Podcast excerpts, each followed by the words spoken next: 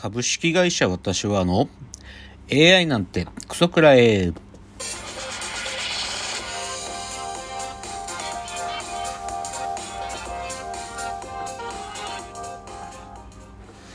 群馬が生んだ怪談時株式会社私は社長の竹之内です。この番組は大喜利 AI を開発する株式会社私は社長の竹之内が AI のことなんかお構いなしに大好きなサブカルチャーについてサブカルリテラシーの低い社員に丁寧にレクチャー。言い換えれば無理やり話し相手になってもらう番組です。ということで今日は203回目の放送。えーちょっと今日はですねいつも木曜日の朝に撮ってるんですけれどもちょっと今週いろいろありまして水曜日の朝に撮っております。であと深井さんがですね先週言ってた通りアシスタントの深井さんが今アメリカに行っているのでちょっと今日は深井さんなしで私一人でのお届けになります。ちなみに深井さんは東海岸行った後西海岸まあ両方行ってくるって言ってたからねすごく楽しい面白そう。西海岸では遊ぶ遊ぶんだろうなって思ってますね。羨ましいですよ。だからまた深谷さん戻ってきたらアメリカの道中の報告なんかをしてもらえるんじゃないかと思います。ではですね最初お便りが届いていて本当は先週届いてたんですけど先週ちょっとご紹介しそびれてしまったので今週改めてお便りの紹介、えー、ラジオネームドミニクさんからのお便りです。えー、いつも楽しく放送を聞かせていただいております。今日は竹之内さんにおすすめのラジオがありまして投稿させていただきました。松原谷氏の興味津々という番組です。毎回ゲストをお呼びし恐怖を中心にトークするという番組なのですが芸人さん作家さんコレクターなどの豪華なゲストの方々が普段テレビなどで喋らないエピソードなどを話しており大変興味深いです。本当は夏におすすめとして投稿しようと思っていたのですが最近ゲストとして豊島圭介さんが三島由紀夫 VS 東大全教頭の撮影秘話などを少し喋っていましたので竹野内さんの好きな話かと思い投稿させていただきました。ちなみに私は稲川淳二さんのゲストの回が聞いたことのないエピソードばかりだったのでとても面白かったです。Spotify もしくは YouTube で聞くことができます。最後に麻雀とはで私は麻雀のルールがなんとなくわかる程度の知識なのですが考えついたのは麻雀とは4人押し早押しクイズミリオネアであるです。麻雀で泣いたりするのがテレフォンなどを使い次につなげる。ミリオネアとつながるかなとまた点数を競ったり。麻雀独特の緊張感なども似ているかと思いました。素人意見で恐縮です。長々と長文失礼いたしました。というお便りドミニクさんからいただきました。いやありがとうございます。大きく2つの話題含んでますよね。一つはラジオ。ドミニクさんがお気に入りのラジオの紹介。松原谷さんの興味津々。松原谷氏の興味津々っていう番組僕知らなかったんですよ。松原谷さんっていうのはあの事故物件住みます芸人さんですよね。あの松竹芸能の所属の大阪松竹芸能の所属なんだと思うんですけど。あのこういうね怖いお話とかが上手な方ですしあの実際に脚本とかも書いてらっしゃる人ですけどその方のラジオで僕知らなかったんですけどねあのこの前の週末の自転車乗ってる間に聞きましたでこの言ってくださってる豊島圭介さん、あの、三島由紀夫 VS 東大全教頭のあの映画を撮った豊島圭介さんの回、あの、2回分ありますよね。聞きました。面白かった。で僕、聞いてて、あ、そうだったんだと思ったのは、豊島圭介さんって東大怪談とか撮ってる人なんですね。っていうかホラーが好きで結構映画撮ってって自主映画の時点からホラー撮ってた人なんだなっていうのがなんか初めて知って、あ、でもその人がこういう三島由紀夫 VS 東大全教頭を作ったんだとかなんかそれ聞いて改めては知って面白かったですよね。なんか本当におっしゃられる通りもう回ぐらいゲスト来てますよね。だから、本当にいろんな人いらっしゃってて、怖いってことの話してますよね。怖い、恐怖とはっていう話をしてて、面白いラジオだと思います。皆さんもぜひ松原谷氏の興味津々、ドミニクさんからのおすすめなんで、ぜひ聞いてみてください。で、もう一つは、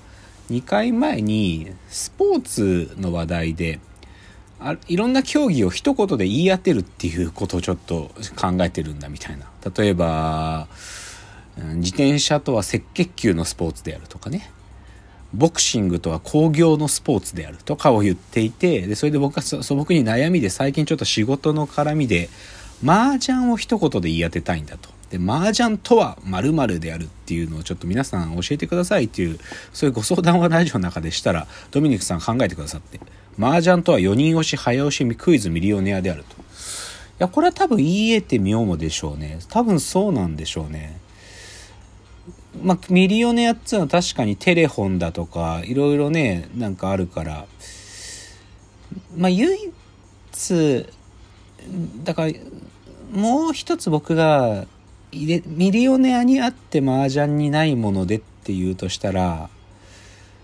前と後の流れですよね。何ていうのか。麻雀はある意味シークエンシャルなゲームだからつどつどミリオネアのクイズを答えていくっていうのはミリオネアっぽいさはあるはずでしかし前に自分が捨てた牌とかそのここまでの流れの中で自分の回答を決定するっていう意味においてはミリオネアは全部で十何問のあれが一個一個はどっちかというと独立だからこのシークエンシャル性を取り込んで言えるといいなと思っててででそれにつながるんだけどだからどうしてもね、今僕言い当てたいっていうかね、このエッセンスを足したいのは、だからそのシークエンシャルな読みをしてるっていうことを、半分くらい魔法とか、なんか超人的なことをやってるみたいな要素を込めた言葉にしたいんですよね。つまりなんかトリックがあるんじゃないかって思わせるような君の悪さ。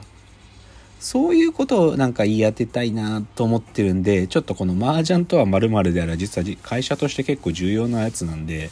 まあ今も継続的に考えてます。ただ、クイズミリオネアっていうのはちょっと考えたことなかったから、あり、あの、いい着想をいただきました。ありがとうございます、ドミニクさん。じゃあですね、今日はちょっと、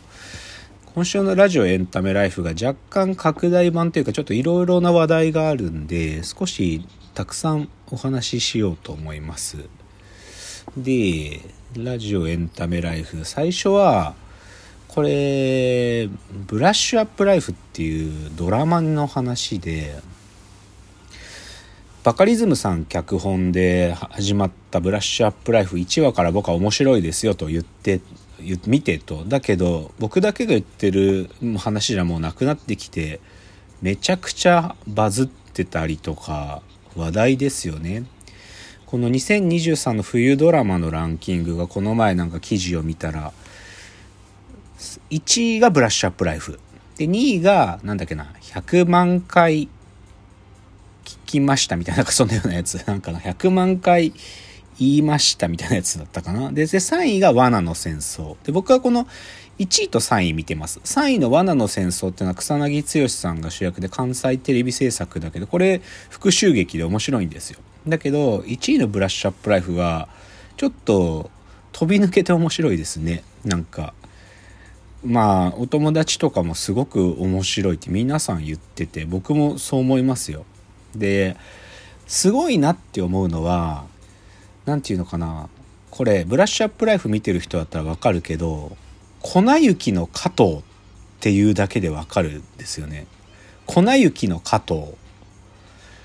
そのカラオケのシーンまあ何回もそのシーンが出てくるからなんだけど全く早く中の早くのだけどそのカラオケで粉雪を歌っている人っていうのがいて、それが粉雪の加藤っていう人がいるんですよ。もう、見てる人はわかるんだけど。で、こういうことすごくないかなと思うんですよね。全くだって、番手にも入ってない、早く中の早くで、もう半分、なんかもう、エキストラって言ってもいいくらいのレベルの登場人物なのに、そのキャラクターが、粉雪の加藤って認知されるってすごいことだなと思うんですよね。でちなみにこれ僕たまたま気づいたんですけど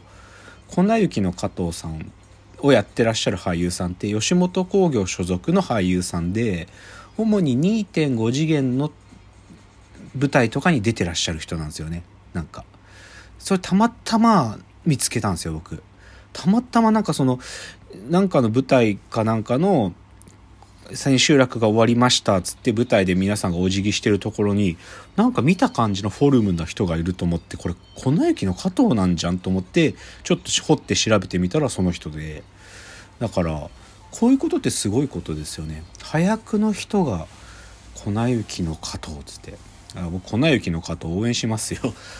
ちょっとやはいあの役者さんのお名前もしっかりメモリーできてないけど少なくとも彼は粉雪の加藤っていうだけでななんか相当注目されてるんじゃないかなと思います。でもブラッシュアップライフめちゃくちゃ面白いのでおすすめ。とにかくおすすめ。でちょっとこっからは先週先週1週間ですか。とにかくひたすらにラジオウィークだったんですよね先週って。ラジオの1週間だったんですよ。だからちょっとラジオの話。でどういうことかっつうと、まあ、明確にスペシャルウィークでもあったんだけど TBS ラジオと日本放送がそれぞれなんかお祭り的なことをやっていてちょっとそのお祭りっぽいラジオの話をちょっとここから。でまず TBS ラジオ。TBS ラジオはあのジャンクっていうね平日の、えー、まさに「オールナイトニッポン」の時間にぶつけてるあのー、25時から27時までの2時間の枠。このジャンク全員集ジャンクのパーソナリティが全員集合っていうのがあって前の前の日曜日ですかね。もうもうもうラジコで聞けないかな。でもまあ違法アップロードあると思う。んですこれがねまずすごかったっすよねもう。お祭りあちょっと時間が入んないなちょっと次のチャプターまでこのジャンク全員集合の話持ち越しますね次です